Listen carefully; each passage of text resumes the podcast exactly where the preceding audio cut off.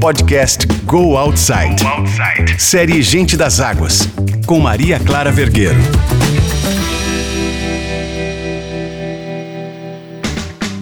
Bem-vindos e bem-vindas ao Gente das Águas, essa série especial de podcast da Go Outside. Aqui a gente conversa com pessoas que se relacionam ativamente com a água, seja por meio das suas ideias e iniciativas, seja através de seus talentos, suas potências, conexões, que na maioria das vezes acabam se misturando nas trajetórias de cada um desses personagens. O nosso convidado de hoje é o biólogo Glauco Kimura de Freitas, que atua à frente dos projetos de ciências naturais da Unesco, a Organização das Nações Unidas para a Educação, a Ciência e a Cultura. Tem mais de 20 anos de experiência nos temas da conservação e do manejo da água doce, atuou e ajudou a implementar diversos projetos ambientais em áreas protegidas. Em 2020, ele também se empenhou pessoalmente no combate ao fogo do Pantanal, onde ele próprio já morou, coordenando as ações da ONG WWF dedicadas à preservação do cerrado e das águas.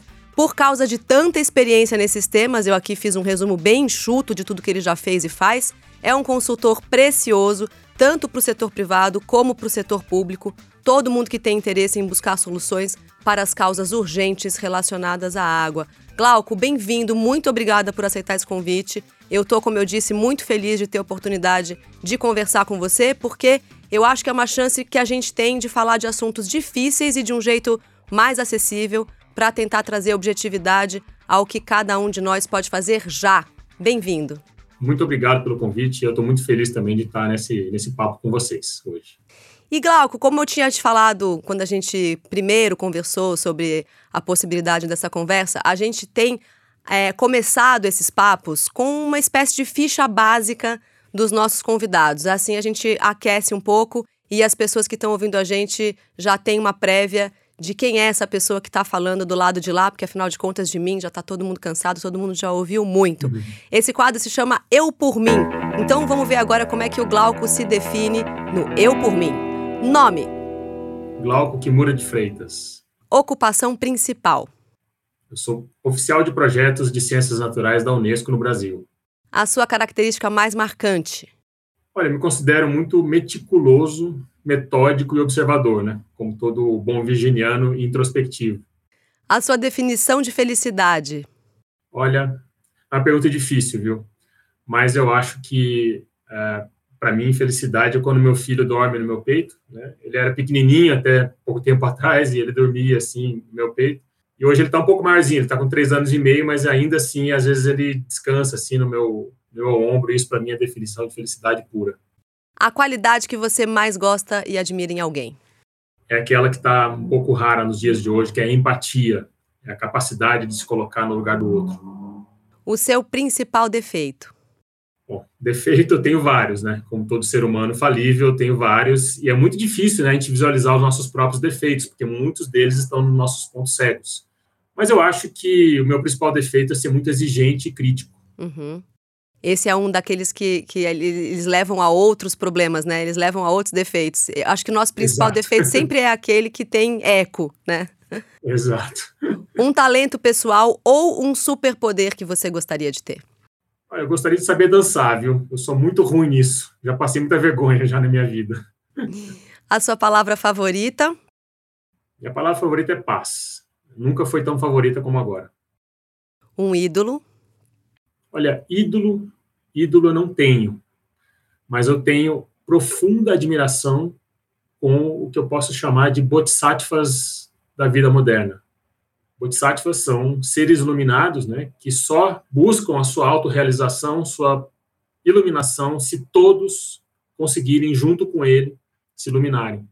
Então, eu tenho profunda admiração pelos Bodhisattvas da vida moderna, como, por exemplo, né, a, Yusra Mandini, né, que é aquela nadadora síria que conseguiu salvar várias vidas né, de refugiados sírios num bote, né, quando ela nadou e conseguiu empurrar o bote, salvando as pessoas, né, que estavam ali. A Malala Youssef, que é embaixadora, né, da, da, já é prêmio Nobel, né, que realmente colocou em risco sua própria vida para garantir a educação de meninas, numa situação muito conflituosa.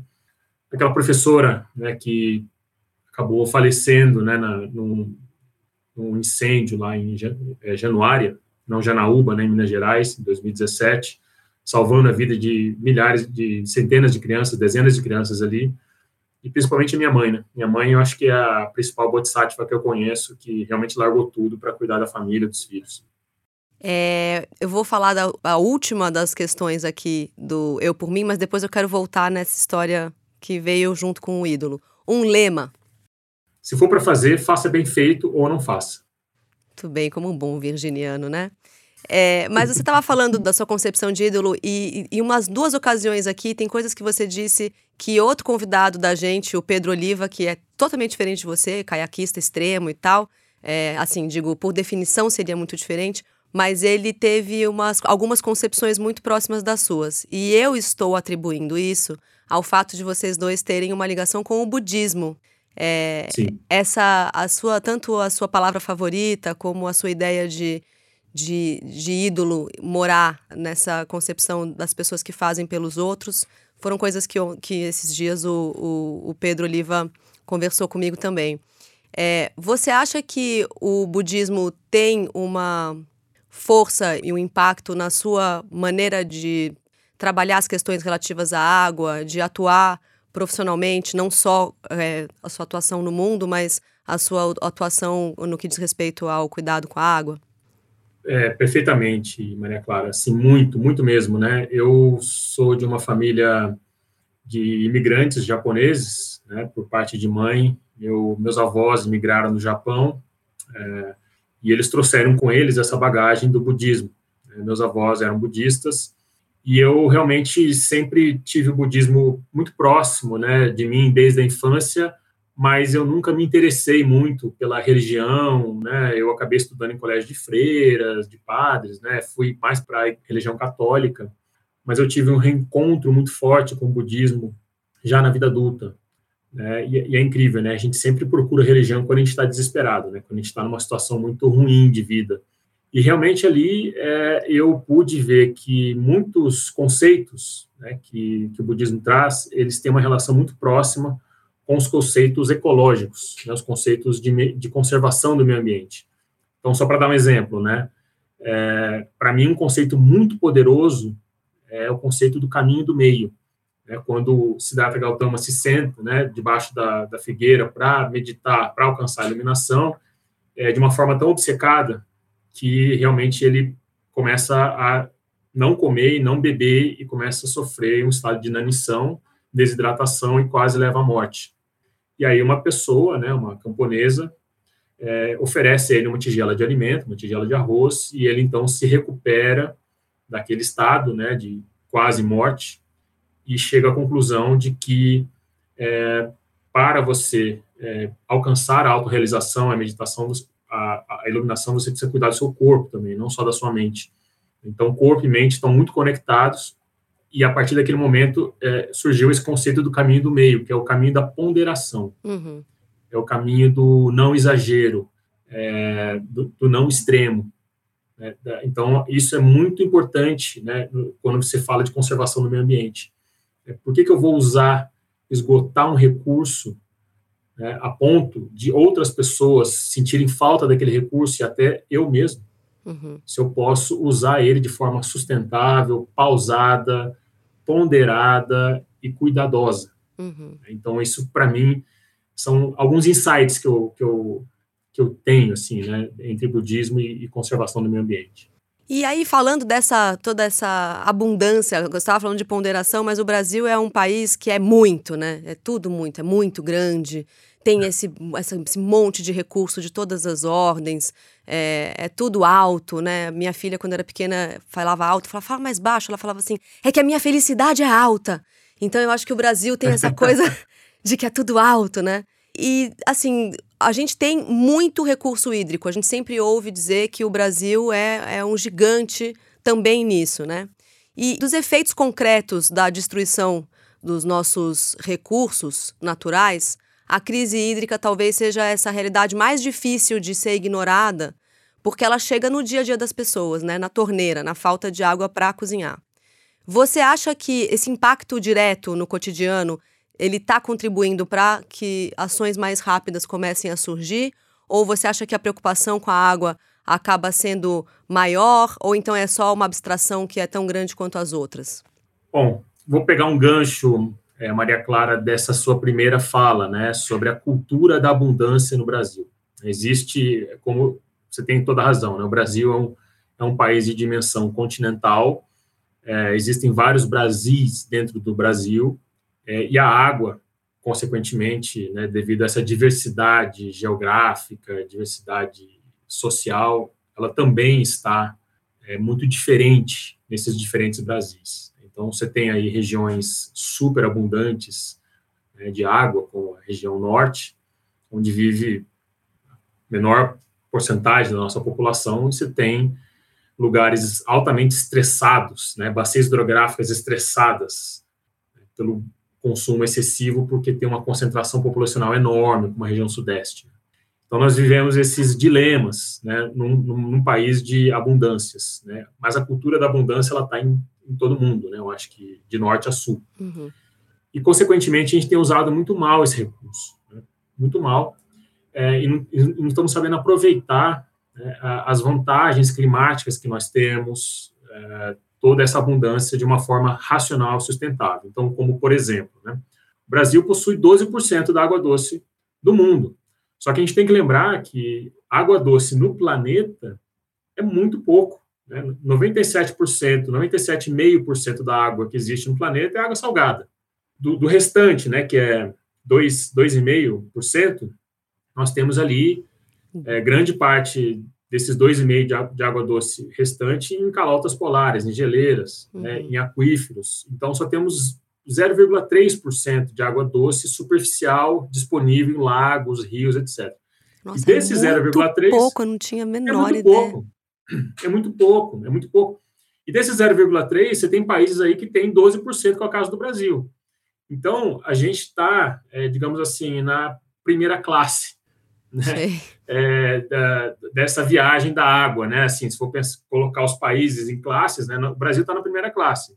Só que a gente tem que lembrar que tem países que realmente não têm água, são países semiáridos, onde as pessoas estão tendo que pegar água do oceano, dessalinizar para consumir, para usar, estão tendo que pegar água é, com aquelas é, redes né, de orvalho, né, que captura água de umidade de orvalho, né, que é o caso de Israel, que tem essa, essa tecnologia. Uhum. Então, nós brasileiros, a gente tem que olhar também um pouco né, para o resto do mundo, né, para a gente dar valor ao recurso que nós temos. Né? Então, eu acho que isso conecta muito com aquela palavra que eu gosto, que é empatia, né? Se colocar no lugar do outro. Né? Então, cabe a nós brasileiros cuidar muito do recurso, porque o mundo está passando sede, né? Nós temos 2 bilhões de pessoas, 26% da população mundial, que não tem água potável e segura nas suas casas, nas suas torneiras. Uhum. É muita gente. Uhum. 2 bilhões de pessoas, é muita gente. Né? Bom, nós come começamos a sentir no Brasil um pouco quando as crises hídricas começaram a afetar o centro-sul. Né? Vamos ser bem claro aqui. Né? Que é a região rica do, do país e que é, onde, que é quando onde apita, PIB, né? Exato, onde o PIB brasileiro está concentrado, onde grande parte da população está concentrada, onde os formadores de opinião é, e a economia e a riqueza está concentrada, aí nós conseguimos começar a olhar para a água com outros olhos, o que é muito bom. Tá? Toda crise gera uma oportunidade porque, na verdade, a região semiárida já convive com essa situação há 200 anos. Né? Então, eles lá eles aprenderam a conviver com seca. E aqui a gente está dando os primeiros passos, né? porque isso começou a surgir, acho que mais fortemente foi aquela aquela crise hídrica de 2014, uhum. né, que realmente foi muito marcante, né? São Paulo quase ficou sem água, teve que acessar água do volume morto, né, do Cantareira, é, Belo Horizonte, né, se for pegar a região sudeste, 44 milhões de pessoas ficaram com dificuldade de acesso à água, né, algo inédito na região sudeste né, em 2014. Então, a partir daquele momento, houve uma virada de chave, assim, né, de, poxa, peraí, né, não é tão abundante quanto a gente pensou, a gente não pode desperdiçar tanto quanto a gente está desperdiçando. Uhum. Então, foi muito bom. Aí, o fato, só para concluir, é, eu ia dizer que é, essa questão da, da, da, crise hídrica ela é um ensinamento muito importante, porque ela vai começar a ficar mais frequente, mais intensa, de acordo com as mudanças climáticas. Então, é bom que nós estejamos preparados para enfrentar essa situação é, de forma mais recorrente daqui para frente. Então, Sim. a gente, inclusive, estou dizendo centro-sul né, do país. Então, a gente tem que aprender com o semiárido, o que, que eles estão fazendo, né, que há 200 anos eles convivem com essa situação, e a gente começar a se adaptar à escassez hídrica no Centro-Sul. É, e até ainda é, meio junto na, na, nas questões que a gente estava falando, a história de você ser um gigante é, em termos de recursos hídricos, é, eu queria saber se vocês uh, que pesquisam e que são cientistas é, dessas questões todas, estudiosos dessas questões, relativizam, por exemplo, você citou a, a situação de Israel, com pouquíssimos recursos consegue realizar muito. E a gente com muitos recursos desperdiça muito e talvez não realize tanto. Não sei, estou te perguntando se é, quais são os parâmetros que especialistas e estudiosos usam para avaliar o que é ser é, um país com grandes recursos hídricos. É um país com tecnologia para usar bem o que tem? Ou é um país com a abundância que a gente tem, entendeu? Claro que é mais fácil ter abundância, mas se você não tiver toda a inteligência e não tiver toda, uh, todo o resto, não sei se tem muita, muita saída. Como é que vocês que parâmetros que vocês usam para pensar nisso, em abundância, em bons recursos hídricos ou bom uso deles? Bom, a, a chave, né? Acho que, como você bem disse aí, eu concordo bastante com o que você disse. Né? Tecnologia, conhecimento científico, ciência, tecnologia e inovação. O Brasil tem investido muito pouco e cada vez menos em pesquisas né, de, em todas as áreas, mas principalmente em água e saneamento, em comparação a outros países, né? Como Israel, que, poxa, país semiárido, né, pequeno e que produz alimentos. Né? Lá eles investiram muito em tecnologia. E quando a gente fala de tecnologia, a gente pensa assim, poxa, construção de foguete, nave espacial, laboratórios caríssimos, né, de ficção científica que a gente vê né, em filmes. Na verdade, quando a gente está falando de tecnologia, às vezes a gente tem que olhar para as tecnologias sociais, que são aquelas tecnologias que surgem espontaneamente Da necessidade, inclusive, né? Até. Israel se tornou esse gigante tecnológico no que diz respeito à água por uma questão de necessidade mesmo, histórica, né? Exato. E, poxa, se você pegar aqui no, no Brasil, né, região semiárida, eles desenvolveram as cisternas. As cisternas foram são tecnologias sociais revolucionárias né, naquela região. Porque lá não é que não chove, né? Chove muito, de maneira concentrada, e depois fica muito tempo sem chover.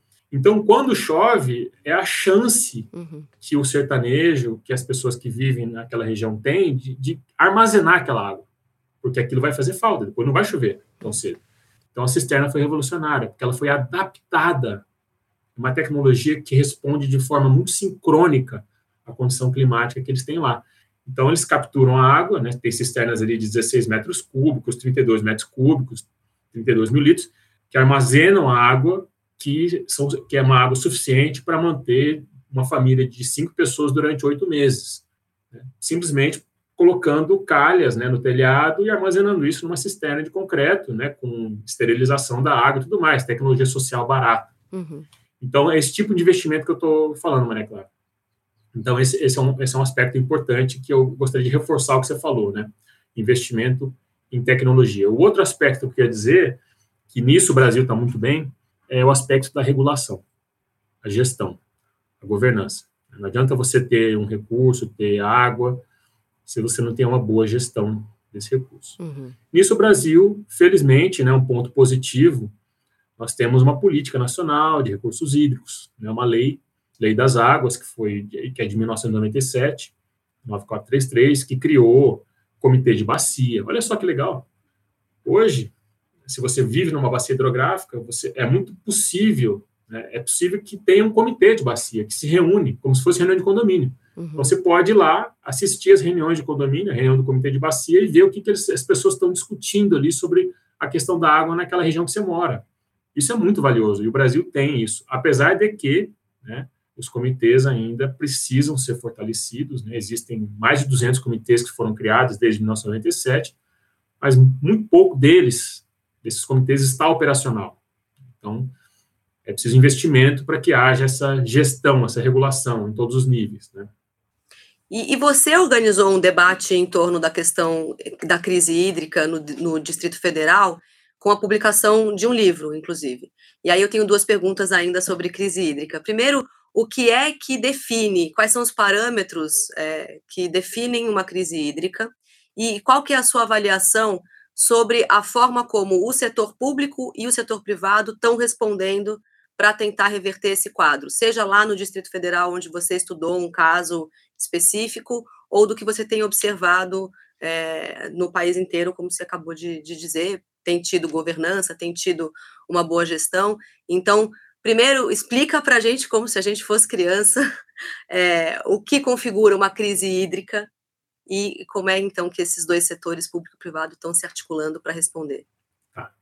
Bem, na verdade, é, quando você fala de crise hídrica, a gente está falando de restrições no abastecimento de água da população. Isso configura uma crise hídrica.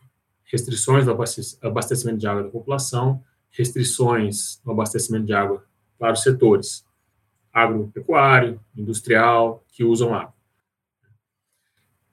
E aí, é, isso é um ponto que eu queria deixar claro. Né? Nós, no Brasil, nós construímos reservatórios para armazenar água. Tá? Isso é, uma, é um método que o Brasil adota, né? desde, desde o período colonial, né? Uhum. É de armazenar água para abastecer é, plantações, rebanhos e cidades. A gente não se preocupou muito em investir em formas alternativas de abastecimento. Né? Então, a gente colocou muitos nossos ovos numa cesta só, né, que são uhum. reservatórios. Então, os reservatórios, eles são os grandes indicadores para nós das crises hídricas, porque é ali que a gente vê os níveis é, de água, né, como é que eles estão. Uhum. Então, os reservatórios têm réguas, né, e os rios também, que abastecem esses reservatórios, também são monitorados através de vazão, né, que é a quantidade de água que escorre naquele canal ali. Uhum.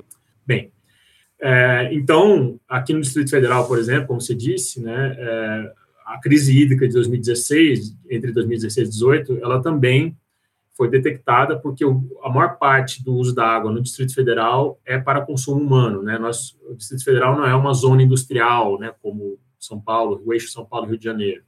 Então aqui o indicador é muito torneira mesmo, né? das, água na torneira das pessoas. Então, o nível realmente chegou muito próximo do volume morto aqui no Distrito Federal. Então, a, naquele momento, né, a, a, eu trabalhava, inclusive, na Agência Reguladora de Águas, naquela época, né, foi feito toda uma regulamentação, uma normativa estabelecendo zonas, como se fosse assim, um farol, um semáforo mesmo, né? Zona vermelha, zona amarela, zona verde. E aí, cada zona dessa, ela tinha uma resposta que tinha que ser dada. Né? Então, se o nível da água chegasse na zona amarela, olha, chegou na zona amarela. X então, providências. Tem que tomar... X providências. Uhum. Já, já ter que, sei lá, eh, reduzir a vazão de água em X regiões administrativas. Uhum. Ah, chegou na zona vermelha. Hum, então, ó, vai ter que suspender, vai ter que fazer rodízio de água, fornecimento uma vez por semana em tal região administrativa. Então, isso aí é gestão, né? É resposta de gestão. Então, isso configura uma crise. E aí eu já meio que estou respondendo, né, a, a, o segundo ponto que você colocou, né, o que, que o setor público, o setor privado está fazendo para é, reverter, né, e superar esses problemas. No caso do setor público, né, é, eu acho que o bom exemplo são as agências reguladoras, que elas estão ali justamente para fazer esse monitoramento e dar respostas, né, tomar ações imediatas. E eu, eu, vejo assim que o Brasil precisa fortalecer muito suas agências reguladoras né, de água e saneamento muitos estados não têm nem agência reguladora, né? Então, é, elas têm que ser fortalecidas e, e também as concessionárias, que são as empresas que é, distribuem água né, e tratam o esgoto, essas agências regulam essas concessionárias. Então, esse binômio agência e concessionária precisa ser bastante fortalecido. Então, essa é uma resposta que espera-se muito do poder público. Vamos ver, né, com esse marco legal do saneamento que foi aprovado no ano passado, se isso vai melhorar. Né? Espero que sim. Né? Precisa de investimento, é, custa dinheiro você manter agências reguladoras fortes nos estados, né? e também fortalecer os comitês de bacia. Uhum. Espero que com a regulação, a aprovação do marco regulatório do saneamento do ano passado, isso se concretize. Uhum. Já o setor privado, é, eu acho que também está muito mais consciente porque começou a faltar né, água para a produção de alimentos, bebidas. Né? Então, elas estão investindo cada vez mais em projetos de revitalização de bacias, que é, é o ovo na outra cesta que eu falei. Né? Não adianta a gente também só olhar para reservatório se você tem bacias hidrográficas degradadas. A bacia hidrográfica é o grande reservatório natural. Uhum. Então, você tem que manter a vegetação ali, manter o solo para que a água possa infiltrar, alimentar os aquíferos e ter ali um armazenamento natural da água que é subterrâneo, aquífero. Aquilo ali é uma fonte de água muito importante e sem bacias hidrográficas cuidadas, né, isso não acontece. Então, eu tenho visto o setor privado cada vez mais investindo em projetos de revitalização de bacias, em governança também, enfim, e tecnologias alternativas, tecnologias sociais, né? Existe um, até um banco, né, que investe em, em tecnologia social para água e saneamento. Muito interessante isso.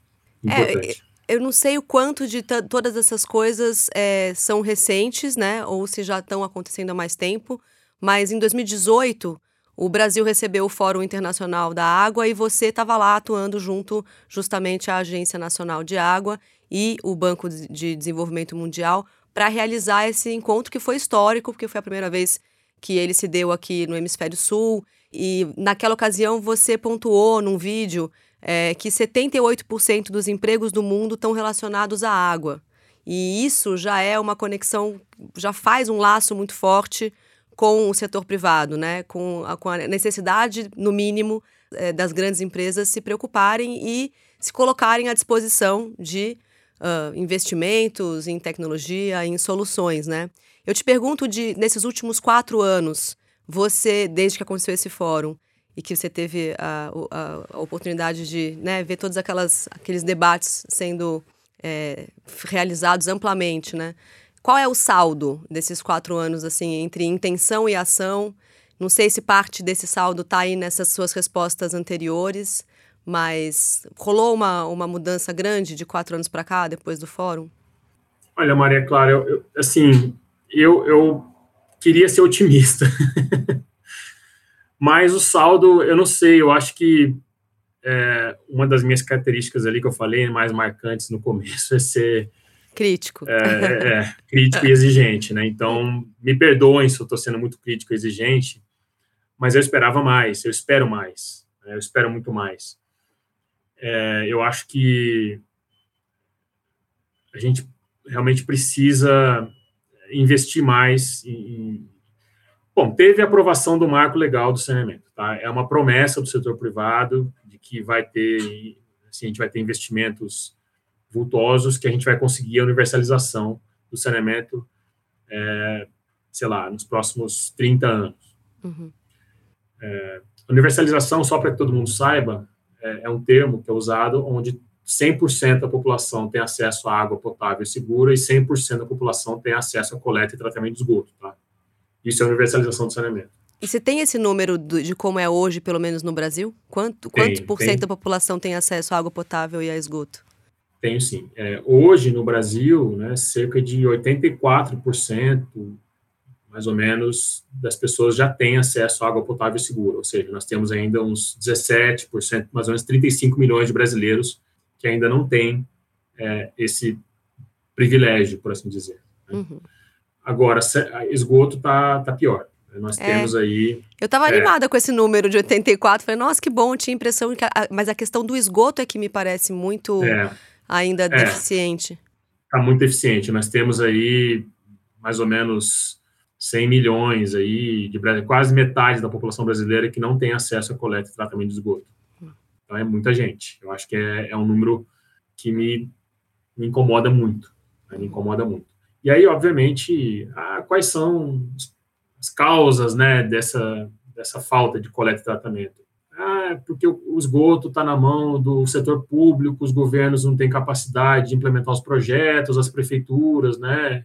Não tem capacidade, aí veio o marco legal do saneamento, que realmente abre possibilidades de concessões público-privadas, né, para que o setor privado realmente entre e invista maciçamente em, em projetos de, de, coleta e tratamento, em novas tecnologias, tal, e reverta esse jogo nos próximos, nas próximas décadas, é o que esperamos, né. mas, por enquanto, está muito cedo para falar. Tá? E aí, assim, a minha grande frustração, né, do que você falou do, dos quatro anos aí, é, tem a ver com a COP26, né, de Glasgow, que aconteceu no, no final do ano passado. Para mim, ali foi um balde de água fria, porque depois de Paris, né, que nós tivemos ali uma celebração né, de compromissos, onde os países realmente se entenderam, estabeleceram metas de redução de gases de efeito estufa. Mas calma que eu vou chegar, o que, que isso tem a ver com a água, né? Só para... Uhum. Eu vou chegar lá. Né? Então, 2015, Paris, todo mundo comemorando, e aí em Glasgow a gente teve vários assim passos para trás, né? Onde Índia, China e o Brasil pegando carona aí nessa saída fora dos compromissos né, de emissão é, de, de, de, carbono e gás de efeito estufa. O que, que, isso tem a ver com a água? Carona no retrocesso, né? Vamos Carona falar. no retrocesso. Então, assim, quanto mais gás de efeito estufa, carbono, acumula na atmosfera, mais a gente vai ter eventos climáticos extremos como a gente está tendo agora. Quanto mais gás de efeito estufa na atmosfera, mais a possibilidade de ter eventos climáticos como grandes inundações e grandes secas. Esse ano é um ano de laninha. A laninha é um fenômeno climático de resfriamento de água do Pacífico que causa padrões climáticos no, no nosso continente sul-americano, que é muita chuva no norte e muita seca no sul, que é o que a gente está vendo agora. O Rio Grande do Sul está seco e está chovendo para caramba no sudeste, no, no norte. Uhum. Isso vai acontecer cada vez mais, né? Frequente, de forma mais frequente e intensa. Então, tem gente que vai morrer de sede, né? É, se for El Ninho, é o inverso. Então, tem tudo a ver a questão de você bater no peito, se comprometer a não emitir mais gases para ter uma melhora também na questão da água. Né? O ciclo hidrológico é o indicador das mudanças climáticas. E, é o mais, e como a gente estava falando no começo dessa conversa, é, talvez seja o mais evidente, né? O que as pessoas mais conseguem medir e ver. E, tangibilizar, é. é mais tangível. Então, assim, eu, eu destacaria né, esse retrocesso da COP26 de Glasgow, e esperamos aí que o próximo quadriênio nos traga é, melhores notícias. Tá? E agora falando dessa, dessa interrelação, a gente sabe que é, as questões hídricas elas é, ganham essa atenção porque, em outras palavras, é, dói no bolso, né? Quer dizer, você liga a torneira e não tem, então as pessoas sentem mais mais fortemente, mas a gente sabe que tem ligação com todo o resto que a gente prefere não, não, não, não ver ou adia essas discussões das matas, é, do, do, do, fogo no Pantanal é, e tudo isso, que você fica muito chocado quando vê a notícia, mas depois você muda de assunto e, e se preocupa aqui com o seu dia a dia, com alguma é, demanda doméstica é, urgente, e aquilo ali você esquece, né? E você morou no Pantanal, que é uma das regiões mais importantes do mundo quando se fala em biodiversidade tem sofrido barbaramente com a destruição do fogo, seja ele criminoso ou causado pelas secas. Queria que você explicasse, com todas as letras, mais uma vez, o que é que a água tem a ver com o que está acontecendo em lugares como o Pantanal, onde as matas estão sendo destruídas. Olha, o Pantanal, assim, é um lugar que realmente mora no meu coração, porque eu, com 26 anos, né, início de carreira, 25, 26 anos, fui trabalhar lá num projeto no Parque Nacional do Pantanal e morei lá por um tempo, né, coordenando essa pesquisa, o trabalho lá. É uma região bastante remota, né, na divisa com a Bolívia, e, uma região única, porque ali você tem resquícios é, de morros do, do processo de sorgimento dos Andes. Olha só. Né, então, você teve ali um levantamento, né, que deu aquela a cordilheira dos Andes, você tem alguns restinhos ali desse processo que estão naquela região. E esses restinhos, né, que eles chamam de morraria ali, eles criam uma espécie de, de tipo uma barreira natural, sabe, um tampão. Uhum. Então, as águas do Rio Paraguai, eles de, elas descem, né, as águas do Rio Paraguai encontram essa barreira natural dessas, dessa morraria, e aquilo dá uma, uma, certa, uma grande inundação, né, dá uma, a água dá uma acumulada ali, e aquela região forma uma imensidade de lagoas, é, baías, né? Se você sobrevoa aquela região, você vai ver que é pura água, né? uhum. só espelho d'água, assim, um negócio impressionante. E foi ali, com 26 anos, imerso naquela beleza ali, que eu decidi trabalhar com água. Né? Eu, eu, eu já era, né, assim, biólogo, ecólogo, mas eu trabalhava com cerrado, né, ecologia terrestre. Mas quando eu vi a importância da água, né, a água orquestrando a vida ali, né, todo mundo adaptado àquela torno, subida e né? descida de água. É, em torno daquela característica única, né? Exato. Ali eu tive uma, uma espécie de iluminação, assim. Eu falei, olha, isso aqui é isso aqui é isso aqui é a natureza falando, né, assim, alto em bom som. Né? Olha só como é que eu funciono. Olha só a importância da água. Olha só como as espécies dependem disso. Olha como está tudo conectado aqui. Então, tive todas essas mensagens ali, eu carreguei e trouxe para minha carreira e decidi trabalhar com água, conservação da água o resto da minha vida. Assim que eu pretendo ter essa missão. É uma missão. E o Pantanal, ele é uma planície inundável, né? Assim, como se fosse um prato, né? Você tem o prato e as bordas do prato, né? E o, fundo do prato, que é, é, raso e chato, né? Ele enche de água, aquilo inunda todos os anos, depois vai descendo devagar, né? É um pulso de inundação que acontece ali. E é incrível como isso ele, ele deu, deu as cartas da vida do Pantanal, né? Até os próprios pantaneiros estão acostumados com esse subir e descer das águas. Mas por conta dos efeitos do aquecimento global, isso também está sendo afetado, Maria Clara. Esse incêndio que teve é, no ano passado, desde 2020 foi para o ano passado, foi uma seca histórica no uhum. Pantanal, né, que não tinha sido registrada em 58 anos, se não estou enganado. E, e aí, é, incêndios criminosos, né, e aquele hábito do, do, fazendeiro de colocar fogo no pasto, né, para rebrotar verdinho para o gado vir comer, simplesmente o fogo se espalhou e queimou um terço do bioma do Pantanal. É uma área, assim, gigante, né? Um terço de todo o bioma. Naquela é. época é. eu me lembro de comparações assim bem bem explícitas, que era assim, ah, é do tamanho do país tal, não lembro agora, algum país da Europa. É, é, é isso, não é? É uma área gigante, assim. Sim, sim, é. é tamanho de um estado inteiro, uma coisa assim. É, exatamente. É assim, queimou uma área de dimensões de países, né? De países europeus. Assim. Bom, enfim, aí é, o que eu ia dizer é que naquele momento, a gente, eu, eu vi que é, toda aquela água né, que, que, que, mantém a vida no Pantanal, ela está ameaçada porque é, o, o, efeito acumulativo de mudança climática, de desmatamento, de uso da água, está né, tá colocando em risco o Pantanal por conta de possíveis secas que podem vir a acontecer iguais a essas né, nos próximos anos. Então, aquilo me, incomodou muito, me, me partiu o coração, e aí a gente conseguiu levantar um recurso né, junto ao, a um fundo é, internacional para combate a, a, incêndios na região do Parque Nacional, que é Sítio Patrimônio Natural Unesco, e a gente conseguiu ali é, equipar brigadas de incêndio e tal com esse recurso, né? Então, eu me dediquei muito a, a, a, acessar esse fundo, que é um fundo de respostas emergenciais, né, desastres ambientais emergenciais, e a gente conseguiu debelar alguns incêndios numa região ali muito importante. Uhum. E agora a gente tem falado, tem ouvido muito falar em, em, década decisiva. Estamos numa década decisiva no que diz respeito a reverter os danos que a humanidade causou ao planeta. É, a gente estava falando que está tudo interligado, mas especificamente sobre a água, que atitudes micro e macro as pessoas comuns que estão ouvindo a gente devem adotar para que a decisão dessa década não fique só no discurso? Assim, objetivamente, o que cada um de nós pode fazer e deve fazer já?